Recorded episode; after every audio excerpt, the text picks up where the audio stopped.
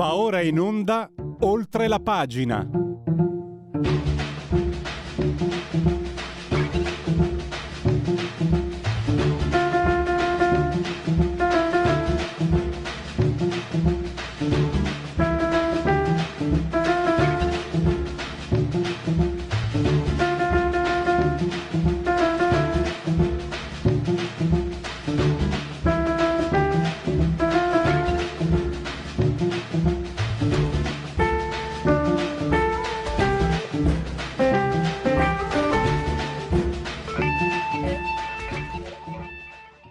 La storia, ormai ci dicono che questa sigla sta facendo storia.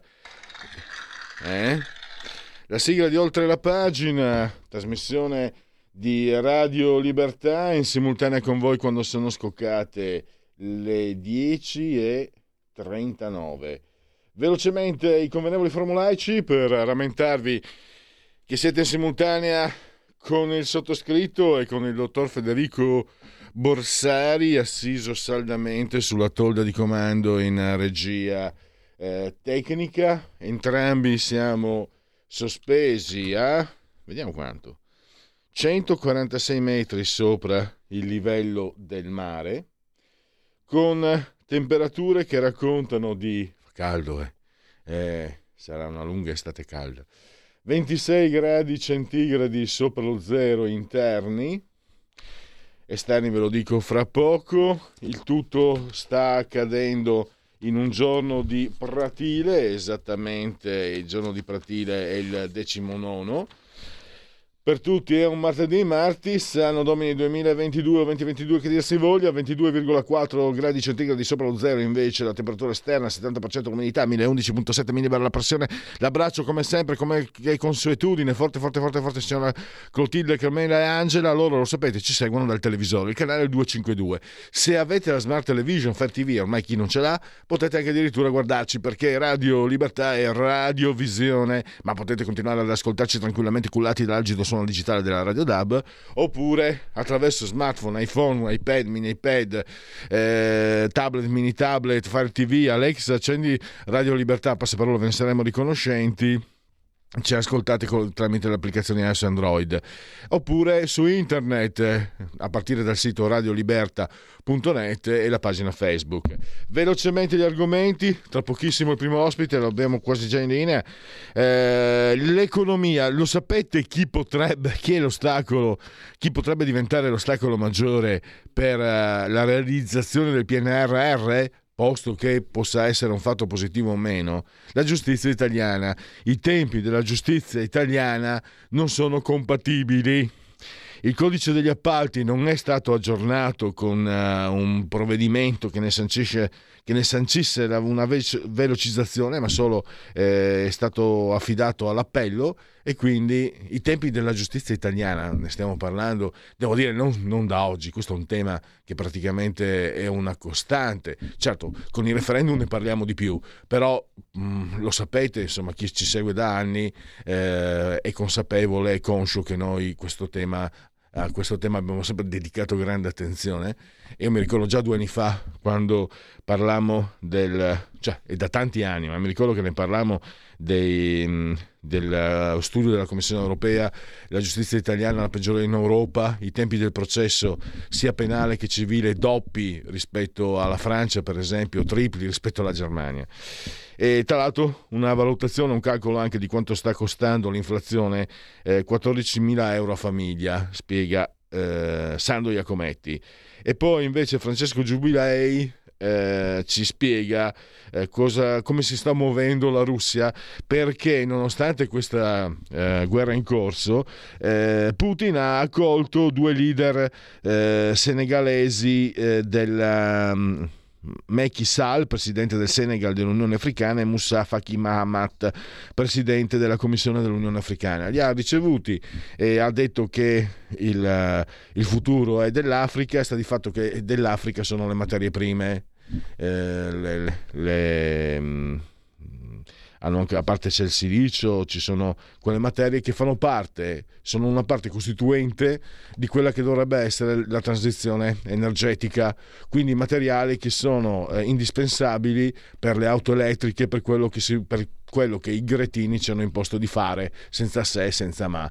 Quindi adesso siamo nelle mani della Russia per il gas per non aver diversificato le fonti energetiche sia in approvvigionamento che in consumo.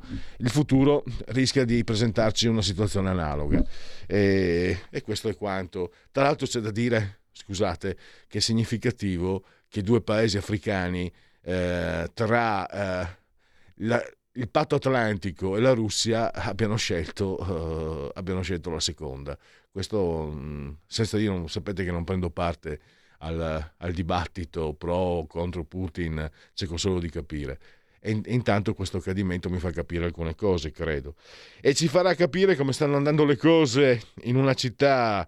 E io lo dico sempre, quando parlo di città che ho avuto la fortuna di visitare, e sembra quasi che miei, i miei siano convenevoli Invece eh, non è colpa mia, signori, se l'Italia è piena di città una più bella dell'altra.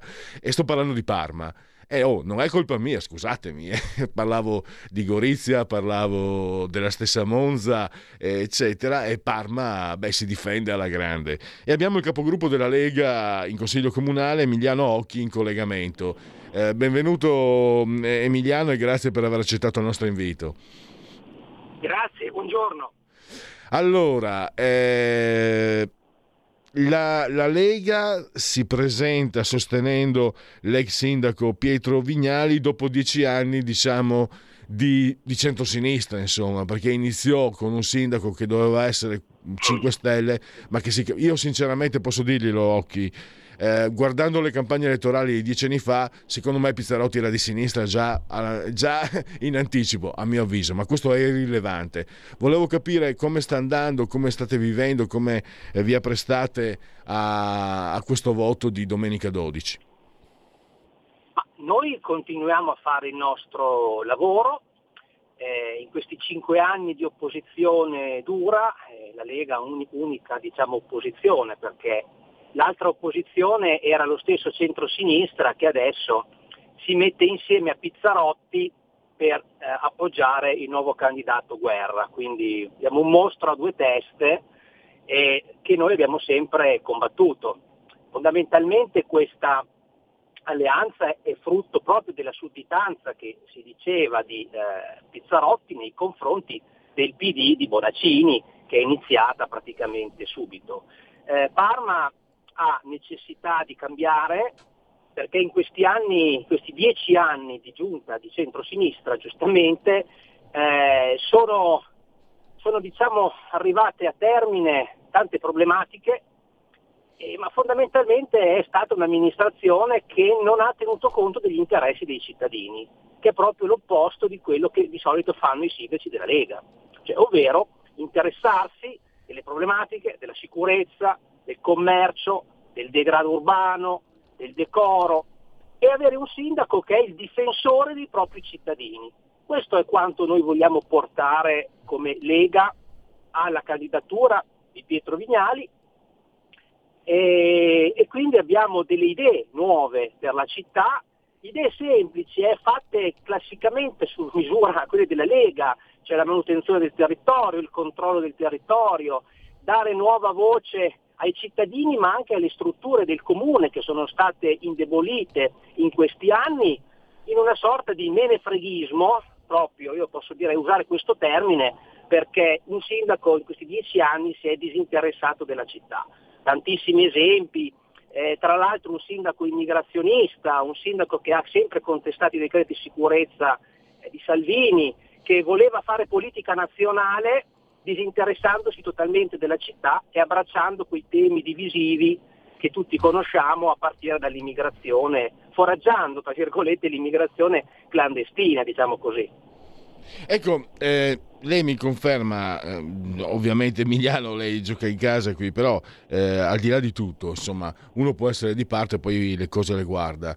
A me sempre colpito questo di Pizzarotti, che si occupasse, cioè con tutto rispetto, Parma è una città meravigliosa, non è però diciamo tra le primissime città per, per, per, numero di abitanti, eppure doveva sempre intervenire, favorito da una certa stampa, sui temi eh, nazionali, quasi volesse avvalorarsi come guida politica, cosa che poi alla fine non mi sembra di sia riuscita. Però in compenso ho letto no, che la Lega, gli, lei lo stava già facendo, eh, ha, ha boicottato la scuola per l'Europa, so che la Lega si era data da fare per portare la fermata dell'alta velocità a Parma. Io che vengo dalla provincia Emiliano, questa sarebbe una cosa molto importante per, per i pendolari, eccetera. E, e, so che lui praticamente non, non, ha fatto niente, ha trascurato il teatro Regio, eh, ci sono le problematiche del carcere di via Burla. Eh, cioè, ho, ho, voluto elencare un po', cercato, ho trovato su internet un po' eh, alcuni punti no, che voi della Lega contestate a Pizzarotti, alla, alla giunta insomma uscente, bene o male di non aver portato a termine.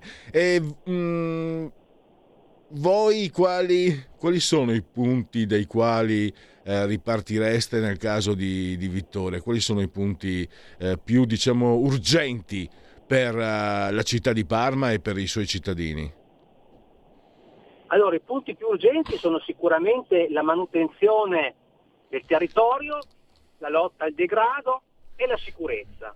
Questi sono temi fondamentali. Per farlo bisognerà mettere in mano alla macchina comunale, rimotivando i dipendenti, rimotivando il corpo di polizia locale anni, eh, su cui negli anni non si è nemmeno investito e portando a termine tutte quelle opere anche sul territorio che non sono state finite, realizzate un po' per incapacità, un po' perché, come giustamente si diceva, all'inizio Pizzarotti è nato come una, uno pseudo grillino, quindi ha dovuto fare i primi anni contro le opere pubbliche contro le infrastrutture.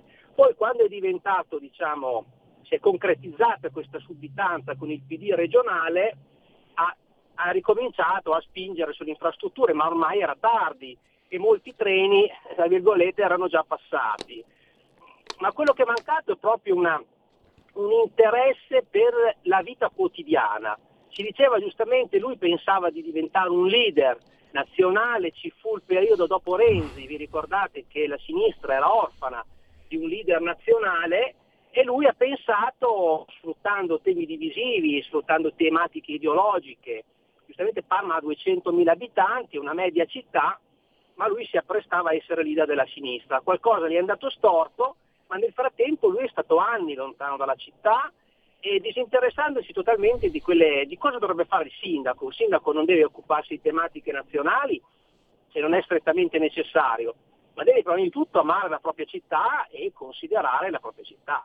Quindi eh, ci sono tanti temi dalla manutenzione del verde alla, alla manutenzione minuta del territorio, che sono quelle questioni che tutti i cittadini quando si alzano al mattino e vanno al lavoro si trovano a dover affrontare quotidianamente e sono quelle proprio le basi, diciamo io li chiamo i fondamentali, le basi di cui lui si è totalmente disinteressato e io credo che il candidato che hanno scelto Guerra vada in questa direzione, per carità una, una bravissima persona, ma un professore universitario che io dubito che potrà mettere la faccia, che potrà occuparsi sul territorio di, que- di questi temi che sono molto co- complessi perché vanno a rivedere tutta quella che è la macchina comunale. Molti stanno facendo promesse roboanti, noi invece facciamo come Lega, abbiamo fatto la promessa di metterci a tavolino, guardare cosa va e cosa non va e cercare di sistemare le cose, senza, facendo, senza fare promesse roboanti, ma promettendo di concentrarci sul territorio e sulle necessità dei cittadini. Sì, direi tanto per esperienza, lei lo sa meglio di me Emiliano, visto che è anche capogruppo, queste sono le, le, le basi no? che, che, la Lega ha messo praticamente fin dagli inizi, mh, mm, proprio uh, un'applicazione ai suoi militanti.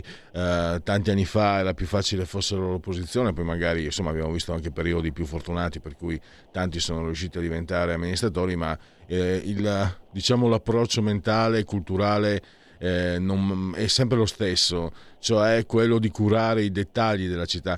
Io potrei, eh, lo chiedo a lei perché beh, comunque insomma è un amministratore, no? a me viene in mente che il, l'amministratore leghista sia come un padrone di casa che fa molta attenzione che sia tutto in ordine, che il bagno sia pulito, che il posacenere sia svuotato, che funzioni la, la, la luce all'ingresso, che funzioni il campanello, che funzioni... Quello mi sembra sia... Sto, eh, mi rendo conto che forse la sto banalizzando, però farlo per una città di 200.000 abitanti non è semplice. E c'è qualcuno che magari pensa che le cose si facciano da sole, mentre invece ci vuole una precisa eh, volontà politica per fare funzionare queste, che dovrebbe, queste cose che solo, solo, magari si può ipotizzare, uno da fuori può pensare no ma le cose si sistemano da sole, no, ci vuole il sindaco il, è la giunta che sono al capo di un'amministrazione e che sanno chi chiamare, chi sollecitare, perché c'è sempre quello che magari tira la gamba indietro, quello che si dimentica, quello che, quello che magari si dimentica di pulire i tombini, quindi al primo temporale si allaga la strada, eccetera, eccetera, eccetera. Volevo capire, mi sembra che sia questo un po' no? la, quello che vuole portare la Lega, quello che offre la Lega ai cittadini di, di Parma e che Parma non ha avuto in questi dieci anni, in sostanza. Esattamente, si è visto lo stacco netto nei comuni limitrofi a Parma dove la Lega è riuscita a conquistare le amministrazioni, un sindaco vicino alle persone, un sindaco che non rifugge le responsabilità, eh, un sindaco che non va dagli uffici tecnici a chiedere ditemi che non è competenza nostra, ma invece il sindaco deve dire, anche se non è competenza nostra, ma è competenza della provincia, della regione, del governo, cosa posso fare io come sindaco? Come posso farmi sentire dagli enti sovraordinati? È questo che hanno sempre fatto storicamente i sindaci della Lega. Come si diceva prima, sì, il padrone di casa ama la propria casa e il sindaco deve amare la propria città. In questi anni è proprio mancato l'amore per la propria città, c'è stato un disinteresse nei temi della quotidianità, si voleva puntare su temi elevati, su temi di carattere nazionale, ma nel frattempo la città è andata un po' allo scatafascio. Poi per carità, noi partiamo da una qualità della vita che è molto elevata a Parma, ma questa qualità della vita nasce proprio dalle nostre comunità, dalla laboriosità nostra, delle nostre comunità che la Lega ha sempre eh, ha sempre sponsorizzato, ha sempre spinto, ha sempre cercato di incentivare questa laboriosità. E quindi sono città eh, nel nord dove si sta bene, ma perché? Perché la gente lavora, la gente si impegna. Ecco, anche un sindaco deve rappresentare, secondo noi, questo tipo di modello culturale basato sul lavoro quotidiano e sulla laboriosità. E quindi bisogna fare in modo che il sindaco, come diceva lei giustamente, deve andare negli uffici, deve essere capace di motivare gli altri assessori e insieme motivare tutta la macchina comunale, perché altrimenti si rallenta, si blocca, non si crea quel clima che permette appunto agli uffici di lavorare al meglio e poi dopo si vedono gli effetti negativi sulle manutenzioni, sulla pulizia, sulla sicurezza e su tutti quei temi che come dicevo prima su cui abbiamo puntato tutti i cittadini hanno a che fare tutti i giorni mentre si svegliano, vanno al lavoro, portano a scuola i figli. Abbiamo affrontato anche i temi della, della viabilità, anche qui sempre affrontati in maniera ideologica, eh, bisogna lasciare a casa l'auto comunque, bisogna utilizzare sempre i mezzi pubblici, ma ci sono famiglie che hanno delle necessità, quindi non si possono fare delle crociate contro le auto private. In generale questi tipi di crociate basate sull'ideologia, sul gretismo, come sentivo dire prima, eh, anche qua prese proprio come oro colato da queste amministrazioni, eh, che sono poi quelle, quelle, modalità che non aiutano per niente i cittadini e che noi vogliamo smontare. Quindi noi non siamo contro anche l'ambiente, noi siamo a favore dell'ambiente. Come ha sempre detto la Lega, l'ambiente deve essere anche contestuale alla vita dei cittadini, non può essere un'imposizione che crea solo danno e ottiene pochi risultati. Emiliano, eh, un'ultima curiosità mia prima di accomiatarci, Pietro Vignali è stato vittima di un errore giudiziario che gli ha per fortuna adesso insomma, si, è ripreso, si è candidato e la Lega lo sostiene, quindi diciamo che speriamo che poi domenica ci sia il lieto fine definitivo. Però è stato il mostro sbattuto in prima pagina eh, reputazione rovinata, carriera politica rovinata, eh, per, mh, mm, è una vittima e guarda caso domenica c'è anche il voto per il referendum. Eh, volevo capire, mm, ne avete mai parlato con eh, il candidato sindaco o è un aspetto troppo, è una ferita ancora aperta per lui, perché insomma anche se posso solo immaginarlo, eh, non mi è difficile comunque immaginare cosa possa aver provato eh, una persona perseguitata ingiustamente come è successo a lui. Sicuramente questa è una ferita ancora aperta da cui si è ripreso negli anni, ma sono stati tanti casi, ormai da Tangentopoli in poi lo sappiamo benissimo come la magistratura è diventata un potere politico eh, soverchiante di altri due, no? i famosi poteri esecutivo, giudiziario e legislativo. Abbiamo una magistratura, parlo principalmente dei PM, che hanno fatto politica in questi anni, lo sappiamo tutti, detto, ma lo abbiamo detto noi da tantissimi anni, e, e ormai è sotto gli occhi di tutti. Ci sono state intere giunte spazzate via da inchieste giudiziarie roboanti che poi si sono sgonfiate, si sono sciolte come neve al sole e anche qui nessuno ha mai pagato, eh, ci sono state delle noi a, a Parma abbiamo avuto dieci anni di Pizzarotti perché nel 2011 ci fu questa, questo attacco che poi alla fine si è risolto in quasi niente perché poi le inchieste giudiziarie, questo come in altri casi, non arrivano a niente oppure si, si rivelano con delle, con delle, grandi assoluzioni. E, e sono stati tanti casi come questi, quindi sicuramente il referendum della giustizia io spero che i cittadini italiani capiscano che negli ultimi 25 anni, quasi 30 anni, ormai è stato questo, questo potere che non è tutto così, però abbiamo una magistratura, una parte della magistratura che è politicizzata. E quindi i, politici, cioè il, il, il paradosso è che i cittadini vanno a votare, eleggono un sindaco, eleggono una giunta, eleggono dei presidenti del Consiglio, diciamo così, votano in Parlamento e poi il risultato elettorale viene a volte soverchiato, viene a volte reso nullo dall'azione di una, di una, di una magistratura che poi, come sappiamo, quasi mai paga, anzi mai paga per, eh, per, quello che viene fatto e il danno che viene fatto sia al cittadino in sé quando viene colpito da un'azione ingiusta, ma anche dalla comunità che magari il, il, in questo caso il sindaco eh, guidava eh, le comunità si ritrovano senza un sindaco per delle azioni giudiziarie che poi vanno a finire a niente. Quindi questo è un tema che gli italiani dovranno pensarci molto bene eh, domenica durante il voto. Noi come Lega abbiamo promosso questo referendum, lo, ci, ci, crediamo e, e, e speriamo che insomma, finalmente ci si torni a riavere un riequilibrio tra i tre poteri dello Stato. Con questo abbiamo concluso, grazie a Emiliano Occhi, capogruppo della Lega in Consiglio Comunale a Parma, impegnato in, questo, in queste elezioni eh, per domenica. Grazie ancora e buona campagna elettorale, risentirci presto. Grazie, grazie. Stai ascoltando Radio Libertà. La tua voce libera, senza filtri né censura. La tua radio.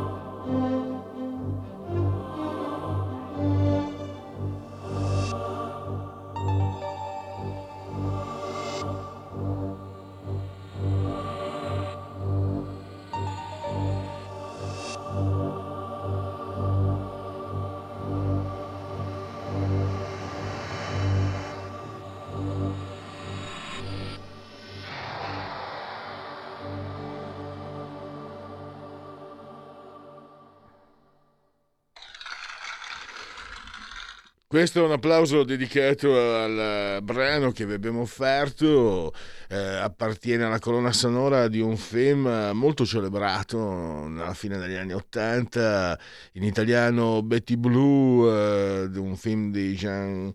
Jacques Beinet, se non sbaglio, se non ricordo male, Transfert de le Matin alludeva alla temperatura mattutina perché è ambientato nel sud della Francia in un'estate rovente. La protagonista era Beatrice Dahl, indescrivibile, io ho sempre molte parole nel mio serbatoio, ma per Beatrice Dahl non ce ne sono salvo dire che è la testimonianza tangibile dell'esistenza di Dio e anche dello demonio. E credo che il nostro ospite, Sandro Iacometti, parlerebbe molto volentieri con me di Beatrice Dahl, ma l'abbiamo chiamato per parlare di argomenti, diciamo, più terreni e, e che interessano comunque le nostre tasche. Sandro Iacometti di Libero, benvenuto e grazie per aver accolto la nostra richiesta. Grazie a voi, un saluto agli ascoltatori. Allora, eh, due, due, spunti eh, tratti da... Tu sei uscito anche oggi con un articolo sulla, sul salario minimo, ma volevo fermarmi sugli argomenti di, che hai trattato ieri. Eh beh, il, il, danno complessivo alle famiglie de, derivato dall'inflazione, no, dall'economia di guerra l'hai chiamata, 14.000 euro, ma prima ancora è uno spunto che ci interessa moltissimo perché eh, c'è questa guerra ideologica in un certo senso, con, contrapposizione ideologica, cioè c'è chi pensa che il PNRR sia dannoso perché ci vincola a Bruxelles, c'è chi pensa invece, c'è chi ci dice che è indispensabile, ma quello che è scritto ieri va oltre perché potrebbe non essere comunque mai realizzato per i tempi della giustizia italiana. Guarda caso domenica c'è referendum. Lo ricordo, eh, anche un, recente studio della Commissione francese, sanci- della Commissione europea l'ha sancito. I tempi della giustizia italiana, sia nel penale che nel, che nel uh, civile, sono i peggiori in Europa. Uh, il doppio, per esempio, rispetto alla Francia, il triplo, se non ricordo male, rispetto alla Germania. E questo potrebbe rendere inapplicabile... Eh, il PNRR, cioè potrebbero non arrivare i soldi in caso di ricorsi, in caso di, eh, di, di, quello che noi sappiamo succedere ogni volta. Lì qualcuno forse doveva intervenire, ti do la parola anche sul codice degli appalti, il governo forse non è andato certo. fino in fondo lì. Certo.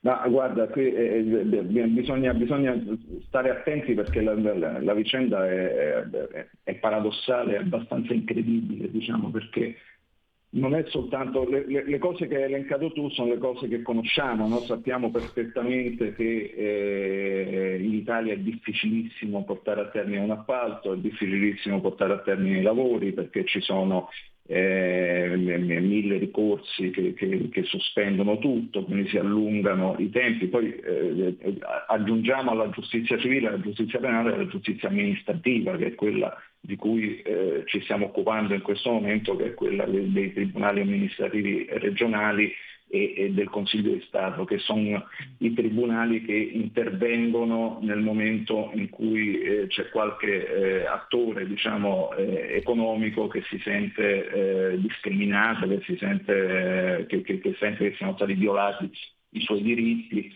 quindi questo interviene soprattutto negli appalti di tipo pubblico, come sono la maggioranza di quelli chiaramente eh, del, del PNRR.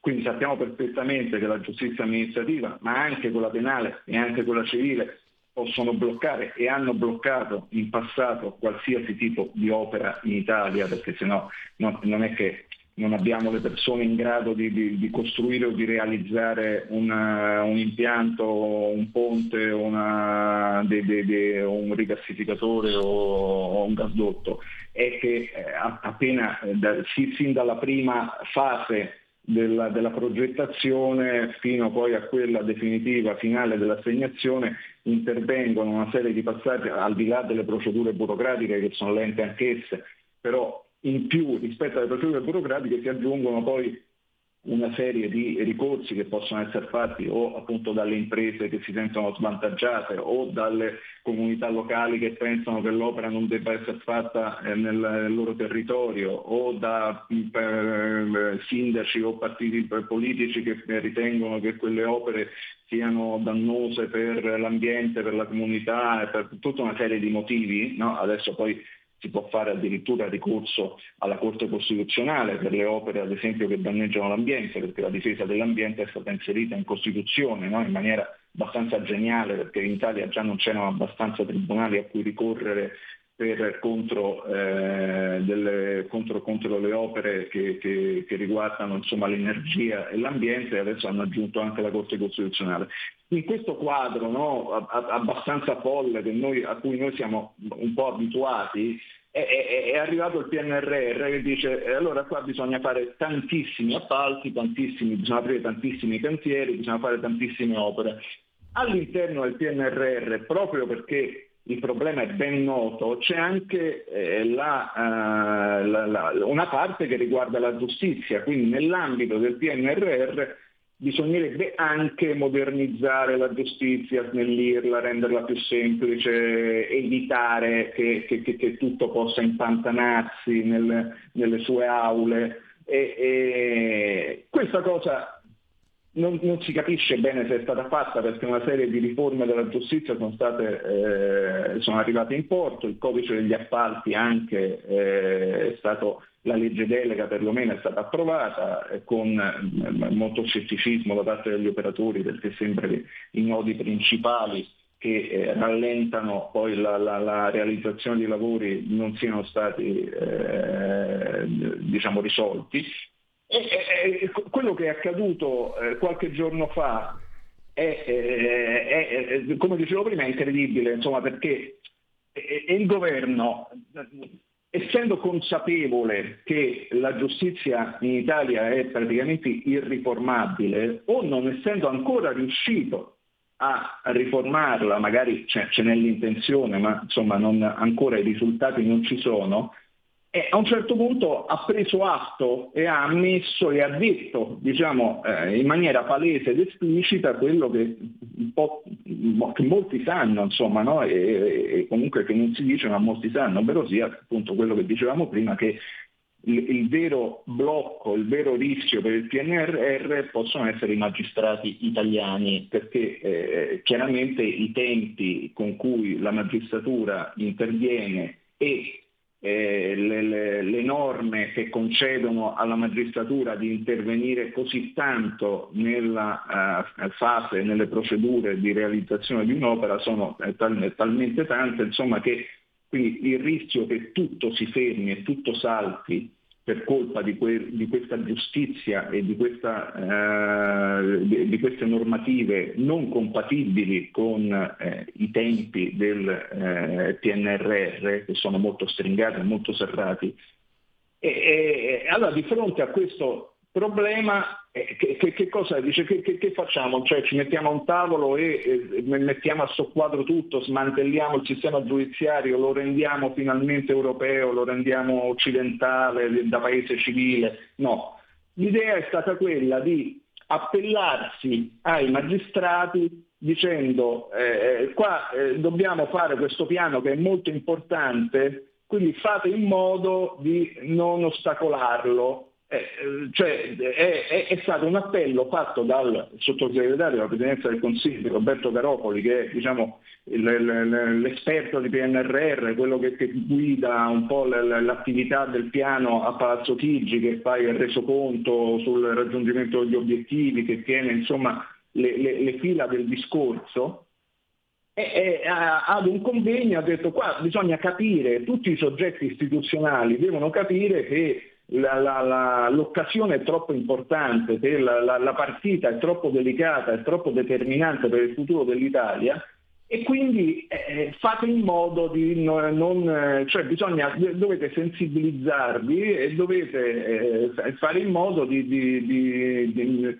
di, non far saltare tutto. Ma adesso sai, è, è, un po' curioso nel senso che tu, cioè, qual è il messaggio che vuoi dare? Perché eh, eh, qua ci sono diverse alternative, tutte insomma a, a, abbastanza bizzarre. No? Una è che eh, i giudici eh, non, non, nel momento in cui viene assegnato un appalto, se, se c'è una società che fa ricorso, niente, fanno, fanno, chiudono un occhio, fanno finta di niente, girano la testa dall'altra parte e per non mettere a rischio la uh, conclusione del, del, dell'opera e l'apertura del cantiere, insomma diceva beh, qua cioè, hanno fatto un po' di ricorsi, li mettiamo sotto, no? perché poi noi sappiamo che in Italia eh, insomma, eh, le, t- t- tutti gli, gli, atti che arrivano sul tavolo dei, dei magistrati devono essere ugualmente attenzionati, insomma, no? quindi eh, come dire, mettiamo, mettiamo, la pratica sotto, evitiamo insomma, di creare problemi e non, eh, non diamo seguito a, ai ricorsi o li respingiamo così a priori senza, eh, senza neanche guardarli, perché sennò c'è il rischio che si allungano i tempi e poi eh, eh, va tutto a ramengo.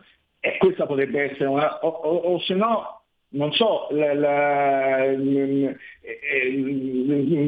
contravvenire, venire meno diciamo, a, a, delle regole, cioè eh, eh, forzare, no? forzare, la legge e fare in modo che le, le, le, opere abbiano la strada spianata e, e quindi nessuno possa interferire.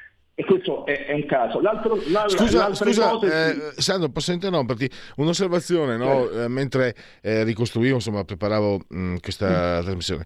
Eh, il comportamento, quello di fare affidamento alla sensibilità istituzionale dei magistrati, è rischioso anche perché domenica, guarda caso, c'è un referendum. Eh, dai, certo. dai, un potere enorme, un, un ulteriore potere nelle mani eh delle certo, toghe. Certo. Quindi... No, questa è la dimostrazione che lo Stato ha gettato la spugna, cioè che la, che la magistratura è un potere così forte che si autodetermina, si autoregola, eh, si, si, si, autodefinisce. E quindi tu l'unica cosa che puoi fare è chiedergli un favore, cioè, cioè per favore eh, se, se, potete non dar fastidio, se potete non fare come fate solitamente che bloccate tutto, ma eh, questo è, è, un po' un'assurdità, cioè che, che, che un potere dello Stato eh, dica all'altro di eh, stare attento perché qui la situazione è molto delicata, quindi muovetevi con, eh, con, con tutte le cautele del caso, perché l'altra ipotesi che dicevo è quella che eh, di, di, di, chiedere alla magistratura che, che, il governo stia chiedendo alla magistratura di fare finalmente il proprio dovere, cioè invece di fissare l'udienza eh, dopo sei mesi, fissatela dopo due settimane, cioè di, di lavorare sodo una volta tanto. No? Cioè, ma anche sul mesi... scusami, eh, ma anche sul, sul, piano, per quello che non capisco io, sul piano del diritto, ma, ma ci troviamo di fronte a qualcosa di, di, di inammissibile. Cioè lo Stato eh, in ginocchio dice alla magistratura, siccome io sono lo Stato mi fai un favore, eccetera, e io cittadino che li pago quei magistrati, cazzo, li pago, cioè, sono pagati da me, io posso essere trattato trattato come, come, l'ultima fece del, di, di, dell'ultima bestia del, della terra. Cioè, qui siamo... Qui siamo Oh, oh, io, io, cioè, capisco perché ci sono tanti che simpatizzano per Putin, perché onestamente eh, vivere in un sistema come questo non è la parola democrazia non ha un bel suono.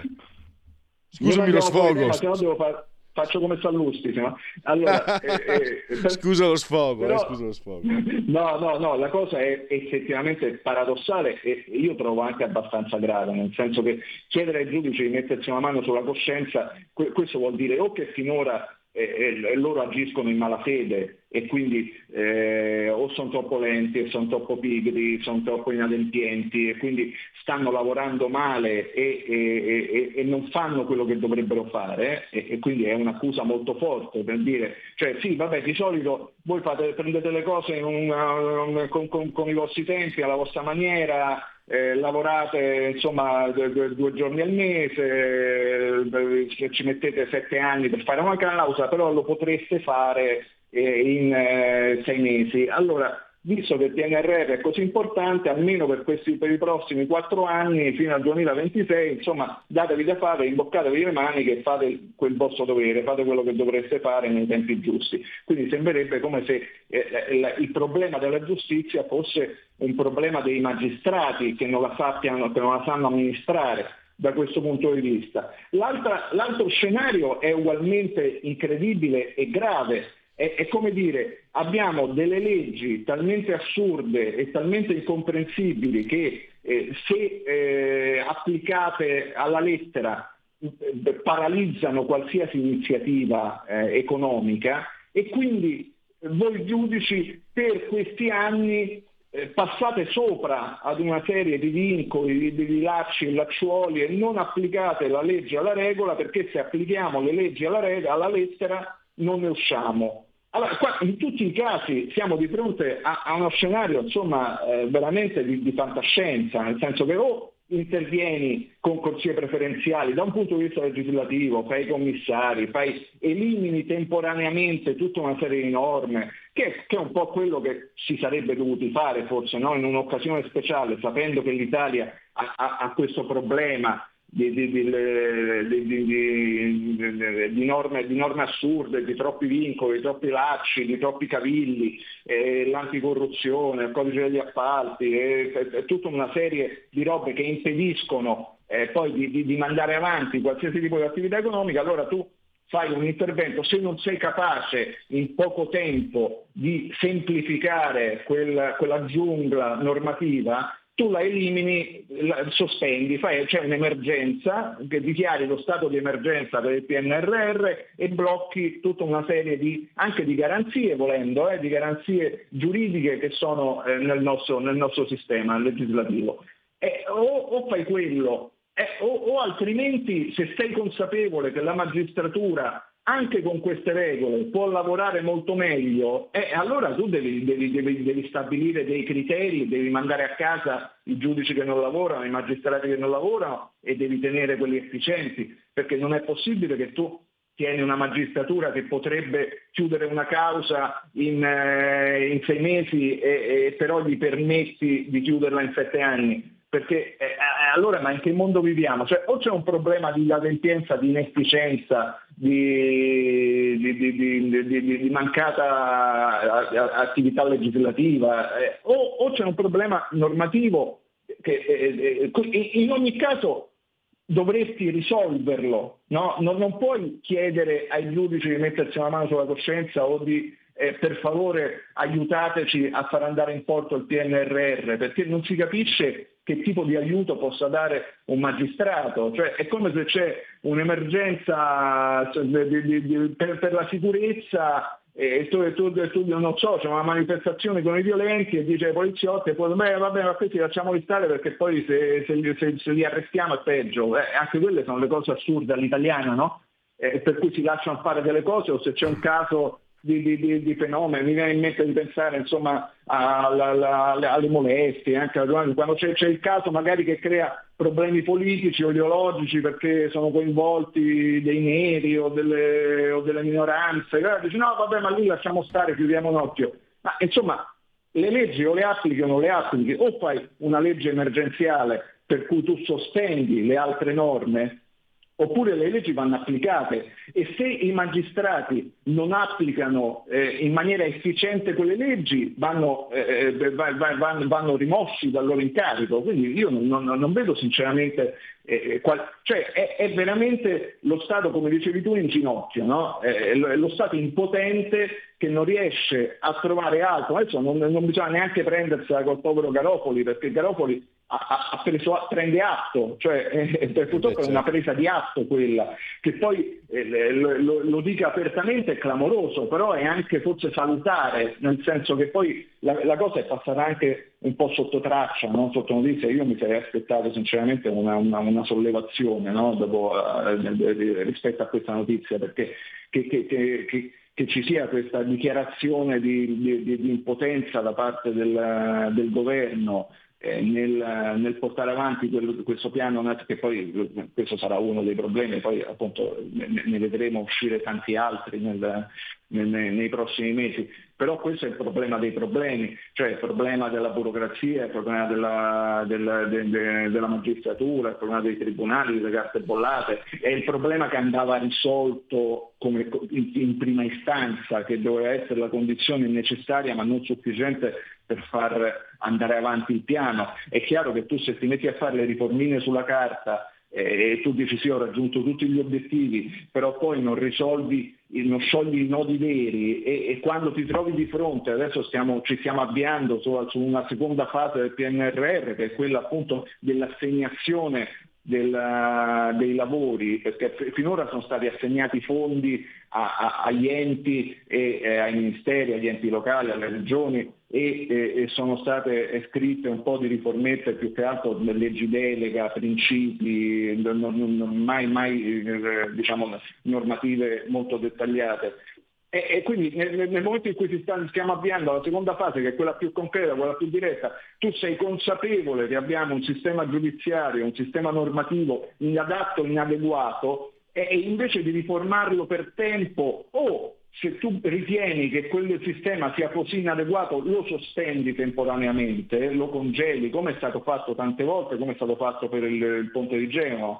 A quel punto per ricostruire il ponte, siccome era chiaro che tu non potevi ricostruirlo in vent'anni il ponte, ma lo dovevi ricostruire in due o tre anni, allora che cosa è stato fatto? È stata fatta una corsia preferenziale, eh, sono stati dati dei poteri a un commissario, si, è, si, si sono stabilite delle deroghe al nostro sistema, però se tu ti rendi conto che l'unico modo di realizzare un'opera in Italia è derogare dalle leggi esistenti, eh, allora bisogna porsi una domanda, evidentemente le leggi non funzionano. Se tu hai un codice degli appalti e per muovere un passo devi eh, derogare da quel codice, evidentemente c'è una normativa che non funziona, quindi bisogna eh, intendersi e, mettersi a un tavolo e capire come garantire una serie di tutele, di, di, di Certo, di Sandro, scusami, no?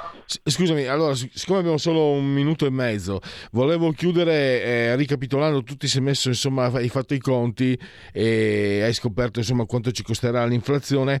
Allora, sì, chiudiamo, sì, se il PN... ammesso e non concesso che il PNR funzioni, dovremmo dire grazie ai giudici, questo l'abbiamo capito. Chiudiamola così certo. intanto.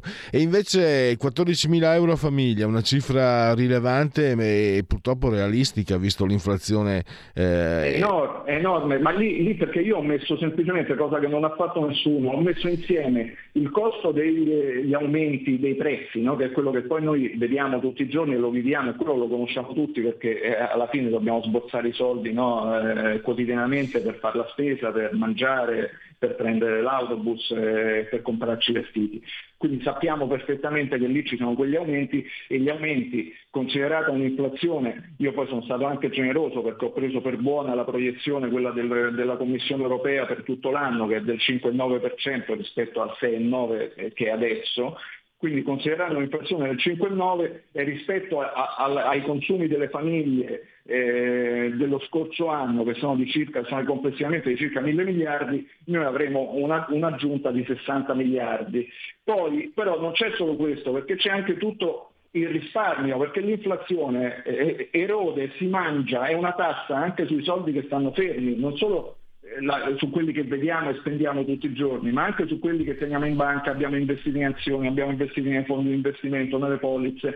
In alcuni casi è possibile che gli eventuali e potenziali guadagni attraverso i rendimenti possano compensare un pochino la perdita del, del valore del denaro.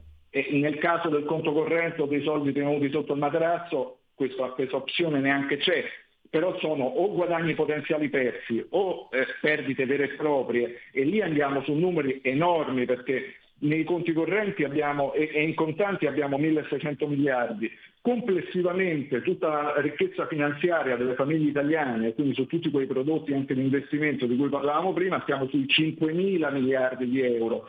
Quindi alla fine esce una roba sui 300, eh, intorno ai 300 miliardi di perdita di valore attraverso l'inflazione. Certo. Quindi noi nell'anno perderemo sui 360 miliardi di euro complessivamente, che si tratta, euro più, euro meno, di 14 mila euro a famiglia. E con che, questo... Insomma, per, alcuni, per, alcuni, è lo stipendio annuale, eh, diciamo, eh, purtroppo. per molti italiani è lo stipendio di un anno.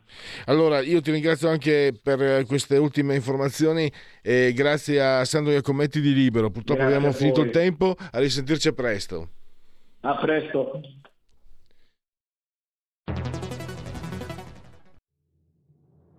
Abbiamo deciso nuove assunzioni e tutele legali per le forze dell'ordine. Abbiamo destinato 27 milioni al fondo per l'autismo. Sono le risposte concrete ai problemi degli italiani. Scrivi il codice D43 nella dichiarazione dei redditi Dona il 2 per 1000 alla Lega. Non ti costa nulla, ma per noi vale molto. Il tuo sostegno vale 2 per 1000. Messaggio autogestito Lega per Salvini Premier. Stai ascoltando Radio Libertà. la tua voce libera, senza filtri né censura. La tua radio.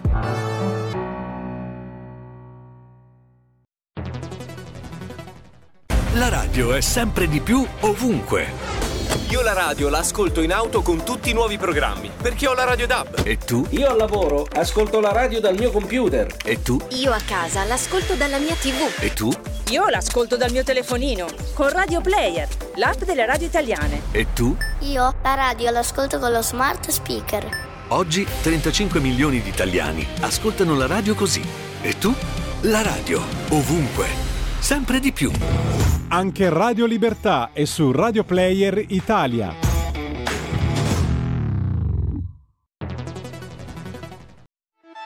Stai ascoltando Radio Libertà, la tua voce libera, senza filtri né censure, la tua radio.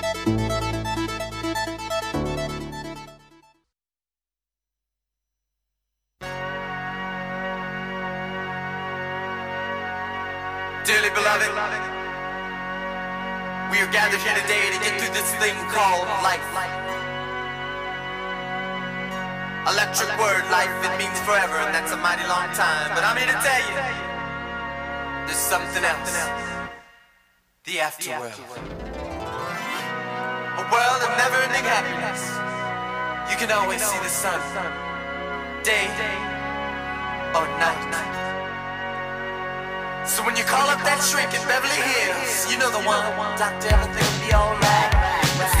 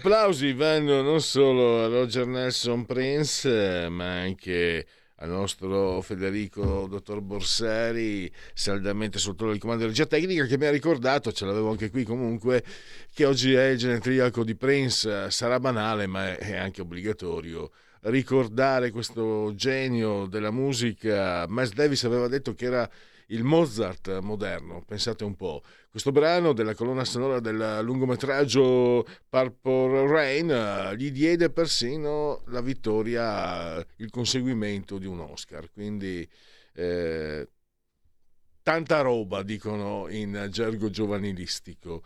E invece adesso cambiamo completamente argomento perché eh, tutti gli occhi puntati su, sull'Ucraina, ovviamente, però intanto la Russia continua diciamo, il suo uh, approccio in politica estera, i suoi rapporti e quindi di conseguenza i suoi interessi con l'Africa e devo dire che la notizia che ci ha riportato l'altro giorno Francesco Giubilei sulle pagine del giornale mi ha anche un po' sorpreso, no? due importanti leader africani che sono andati eh, a Sochi, la sede delle Olimpiadi invernali di qualche anno fa, e hanno incontrato Putin, a vedere anche le foto.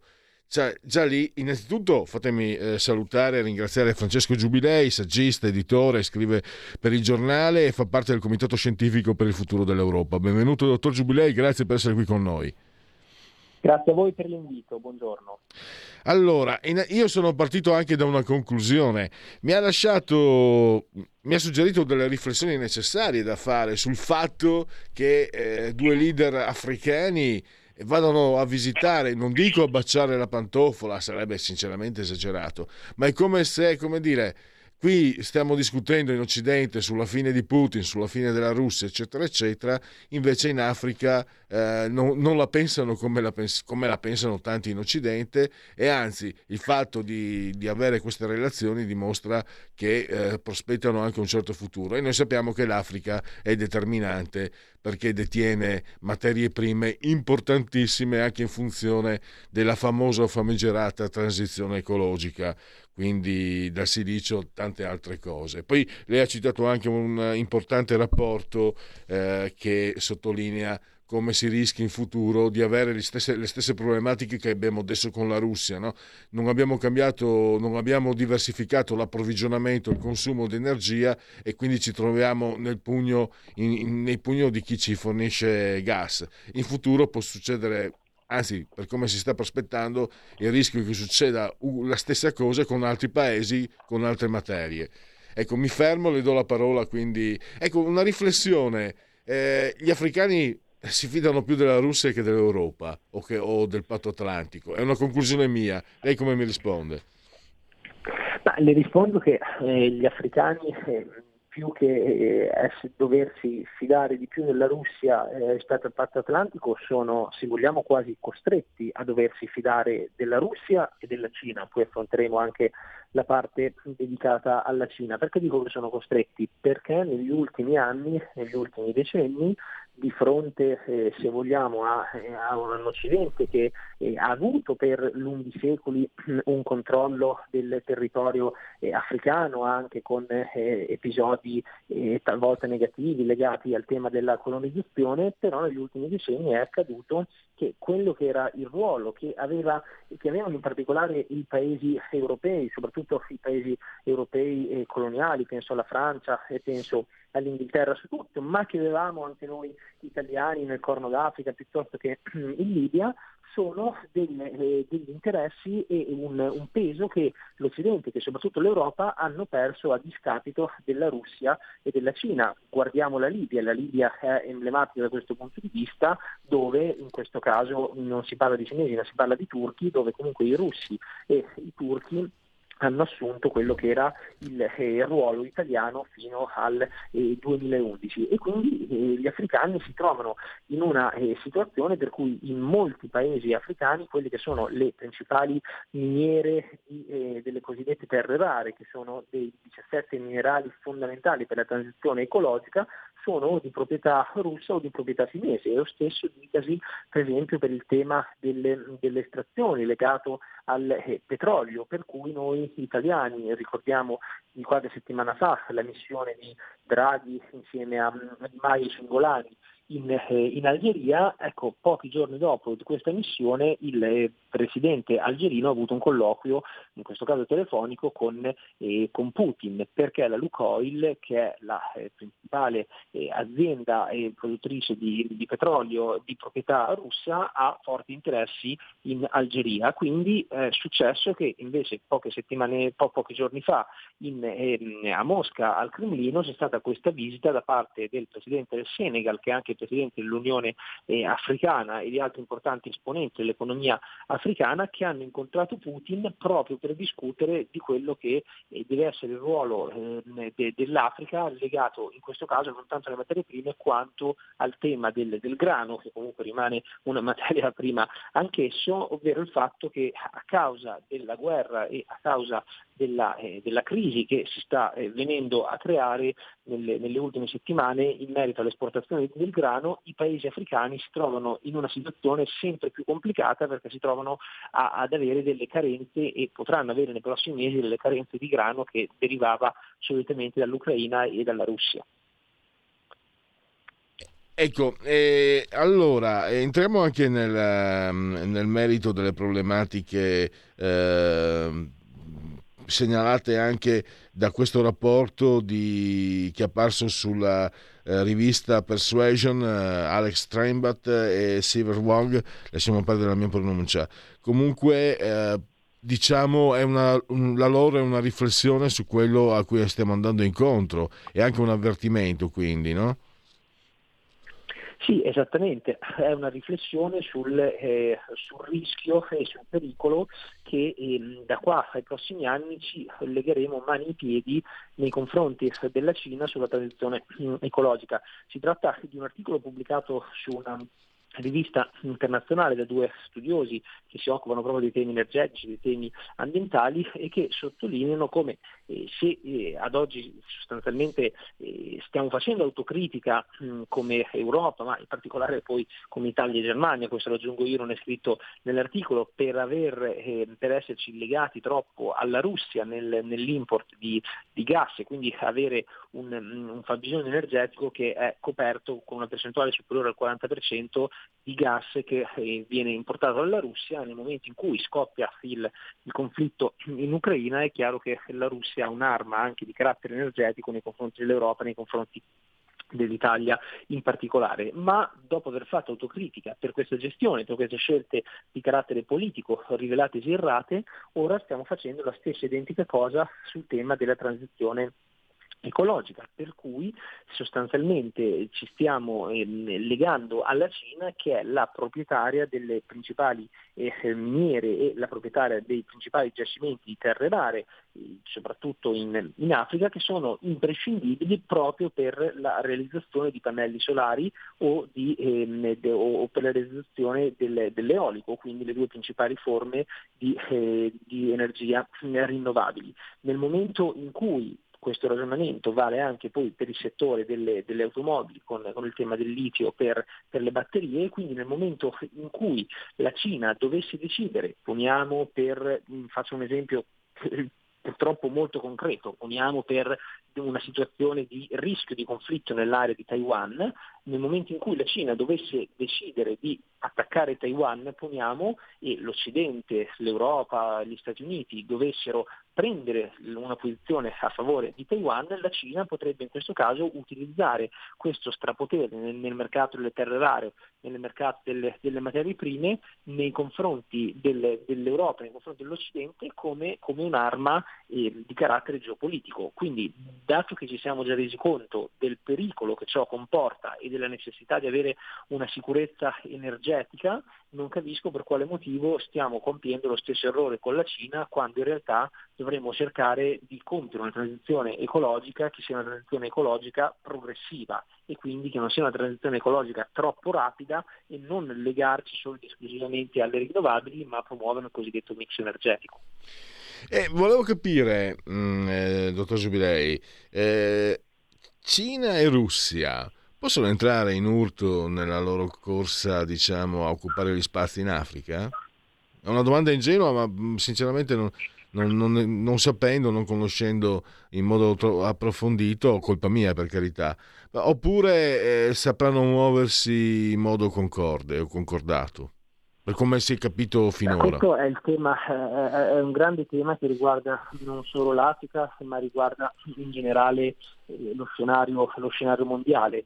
E oggi si è creata questa alleanza che è un'alleanza, va detto, antistorica, perché eh, storicamente eh, c'è un- una forte xenofobia in, in Russia, eh, i russi non hanno mai visto di buon occhio il- i cinesi, anzi hanno mh, sempre temuto i cinesi, in particolare nel- nell'area mh, asiatica del- eh, della Russia e allo stesso modo mh, i cinesi non hanno mai avuto una particolare simpatia per i russi. Stiamo parlando di eh, due etnie diverse, stiamo parlando di due civiltà diverse, una che è una civiltà slavo-bizantina e un'altra che mh, è una civiltà eh, cinese, quindi hanno delle storie e delle tradizioni totalmente diverse. Ad oggi però si è creata questa alleanza, che è un'alleanza, se vogliamo, in chiave anti-occidentale, ovvero Russia e Cina, seppur in modi differenti, condividono quello che è il, il proprio, non voglio de- definirlo nemico, ma condividono quello che è il proprio avversario, ovvero noi, ovvero l'Occidente e in parte anche l'Europa. E si è creata questa alleanza, va detto, al netto del, eh, del conflitto in Ucraina, però anche per errori che abbiamo compiuto eh, come Occidente negli ultimi negli ultimi decenni facendo sì che la Russia negli ultimi anni in particolare si avvicinasse sempre di più, sempre di più verso la Cina. Quindi ad oggi si tratta di un'alleanza di convenienza per entrambi, proprio perché eh, essendo alleati possono avere un peso di carattere geopolitico e mm, militare più forte. Per la Cina conviene perché la Russia, essendo una nazione che ha un- una grande proprietà di, di materie prime, di, di giacimenti, di gas, quindi può fornire energia anche a dei prezzi ehm, eh, con degli accordi agevolati nei confronti della Cina. La Cina ha un bisogno enorme di energia eh, a causa eh, de- della sua crescita economica e dall'altro lato invece alla Russia conviene essere alleata della Cina perché la Cina può eh, offrire quel supporto di carattere economico che all'economia russa, soprattutto in questa fase, serve tantissimo perché la Russia è una nazione che da un punto di vista, te l'ho detto varie volte, il prodotto interno lordo è il prodotto interno lordo della Spagna, quindi non è una grande potenza di carattere economico. Però essendo per l'appunto questa alleanza un'alleanza di carattere antistorico, bisognerà capire fino a quanto potrà durare e bisognerà capire nel momento in cui gli interessi russi, quelli cinesi, eh, potranno essere divergenti. In Africa, per esempio, è un territorio in cui possono crearsi delle tensioni, nel momento in cui avverrà, eh, avverranno delle divergenze tra, tra la, tra la Russia e la Cina, ecco in quel momento capiremo davvero se questa è un'alleanza destinata a durare oppure solo una contingenza temporanea. Ehm, aspettiamo quindi il futuro. Intanto, per capirlo meglio, eh, leggiamo quello che scrive Francesco Giubilei sul giornale e anche sul suo blog eh, e i, i libri della sua casa editrice e i suoi saggi. Dottor Giubilei, la ringrazio davvero e a risentirci presto.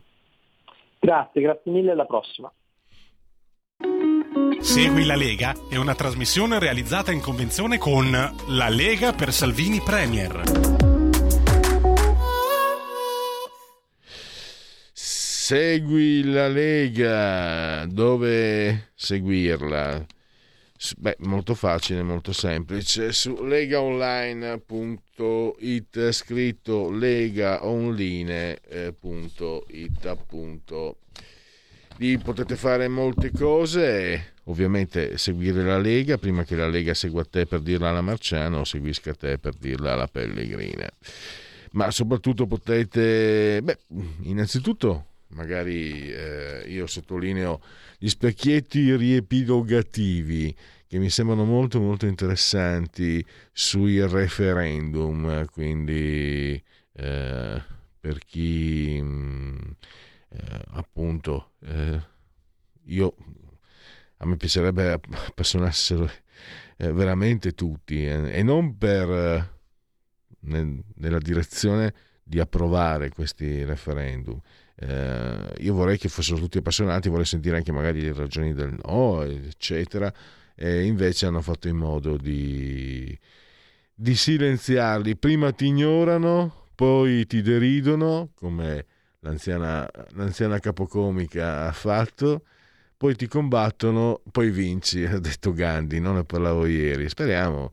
Eh, io vi avevo riportato anche quel, quell'ultimo sondaggio di una dozzina di giorni fa, quando c'era il silenzio totale. Adesso vedo che su, sulle trasmissioni eh, di intrattenimento, diciamo di talk show, come li chiamano, si parla di questi referendum. Eh, io poi vi ricordo quello che, che ha detto Stefano Ceccanti, eh, più si è meglio si sta indipendentemente dal quorum perché una, una cifra sopra il 40% creerebbe comunque una massa critica perché si sta discutendo anche eh, in Parlamento della riforma, che è arrivata anche al voto, che sta arrivando ai, ai, voti sui vari punti. È una riforma che deve arrivare a conclusione perché è legata al PNRR, quindi è una riforma che, che qualcosa dovrà fare, che, eh, assolutamente. E, mh, mm, avete visto l'ANM ha fatto lo sciopero, però eh, io ho visto sul fatto sono stati zitti, su quelli che non simpatizzano per le toghe hanno detto è stato un fallimento, quindi vuol dire che anche in seno all'NM, probabilmente se io sono magistrato e leggo il libro su, su Palamara, anzi due libri sono usciti, magari un po' mi vergogno di appartenere alla categoria, no? eh, come, come io stesso a parte che non mi sento di appartenere a nessuna categoria se non a quella degli operai, come giornalista mi vergogno quando vedo certi eh, direttori che hanno gonfiato eh, gli abbonamenti per avere i premi per avere i premi degli sponsor. E poi son, naturalmente sono diventati insegnanti universitari questi direttori perché siamo in Italia, complimenti. E la sto, no, sto andando lontano, era solo per dire che mh, mm, quello che chi ascolta Radio Libertà penso condivida, quindi non vorrei appesantire, però io ci vado, ecco, io ci vado eh, nel corso degli anni, più cosa vedi, più ti rendi conto, più diventi diciamo insensibile, più diventi cinico, meno ci credi e, è uno dei vantaggi e svantaggi dell'età e dell'esperienza. Sta, però io stavolta proprio ci vado, ci vado ci devo andare. Ci sono andato nell'87 non per coerenza, ma perché per, io proprio ci vado, cioè ci vado come se fosse una cosa mia personale.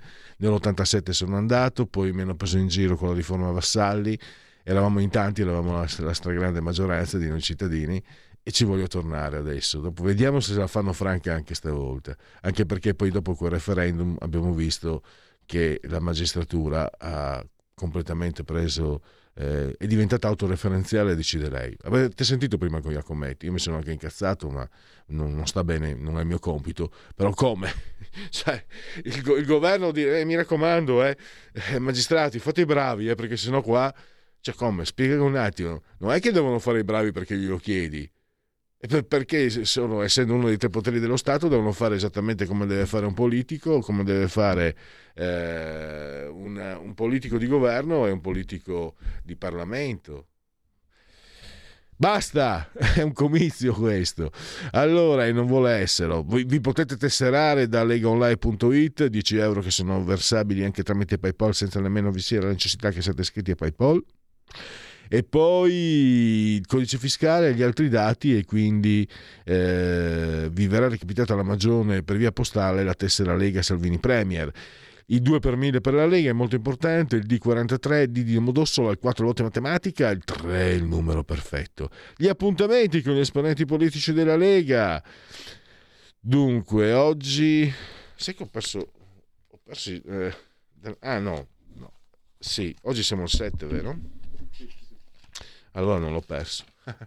allora, eh, andiamo al 7 quindi, beh passiamo al 6, 6, 6, 6, 7, ma stamattina, questo è già passato, eh, questo è già passato, questo è già passato, eh, scusate ma eh, la pagina non è stata ancora aggiornata, domani all'alba alle 9.30 ora antelucana per chi vi parla su Mattino 5, canale 5, ovviamente eh, Luca Zaia, presidente de- della regione Veneto, e vedo quella presentatrice che è un po' la René Zellweger de Noantri, assomiglia all'attrice, quella bionda. Eh, che avrà 53-54 anni, sono 30 anni che continua a dimostrarne 20, beata lei, bravissima, eh, la René Zellweger. E poi quella di Bridget... Eh, Bridget Jones. Tiziana Nisini invece sottosegretario al lavoro eh, potrete eh, vederla sempre domani sempre all'alba alle 10.30 del mattino eh, su TGCOM 24 News.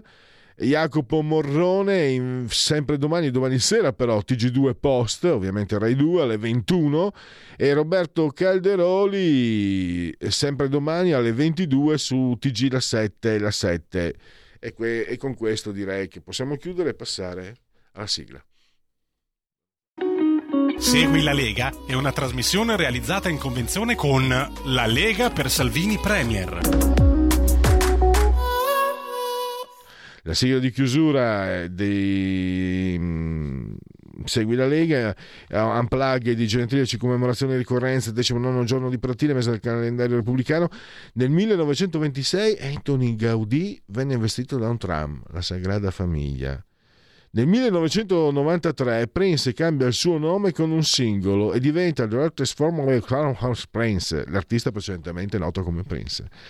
E poi cominciamo bene, trattiamoci bene. Paul Gauguin, innanzitutto l'emozione, soltanto dopo la comprensione. Jessica Tandy, a spasso con Daisy, due nomination, un Oscar. Dino Crocetti, Dean Martin, ho sette figli. Le parole che senti di più in casa sono ciao, arrivederci, sono incinta. Gualtiero Ciola, eh, scrittore, Noi Celti e Longobardi, No, sono già passati più di 30 anni. Enzo Bettizza, il comunismo è morto di comunismo. Che c'era un, un ascoltatore, Luigi da Mercate, tu non hai fatto in modo di sentirlo, che mi colse in fallo perché io pensavo, non so perché, che fosse di sinistra, ma avevo proprio sbagliato di brutto, ma, ero, ma uno sbaglio proprio di ignoranza, proprio avevo sbagliato tutto io. E allora mi riprese perché ha detto, no, guarda che Bettizza mi disse, non è, lui era di sinistra. Eh, eh, eh, non si sente più. James Ivory, Casa Howard, tre nomination, un Oscar.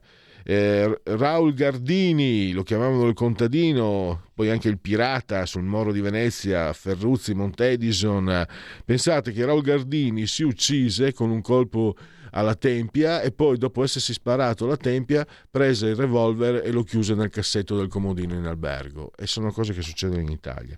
Giuseppe Raimondo Vittorio Baudo, Pippo Baudo e poi vabbè l'ho messo Sex Bomb, Tom Jones, Muammar Gheddafi, Enrico Montesano, bello stabaccione che mi piace tutte l'ore, il grande Liam Neeson, io vi cercherò, io vi troverò, io vi ucciderò. Prince, l'abbiamo visto prima, e il pendolino Cafu che ha, ha, vinto e giocato nella Roma, nel Milan e anche due mondiali di calcio col Brasile. Grazie Cesara Garino, eh, Talk, eh, no non Talk, eh, Alto Mare, chiedo scusa, una crasi. Eh, grazie al grande Federico Borsari, dottor DJ, saldamente sul di comando in regia tecnica e grazie a tutti voi per aver scelto anche oggi Radio Libertà. Ciao!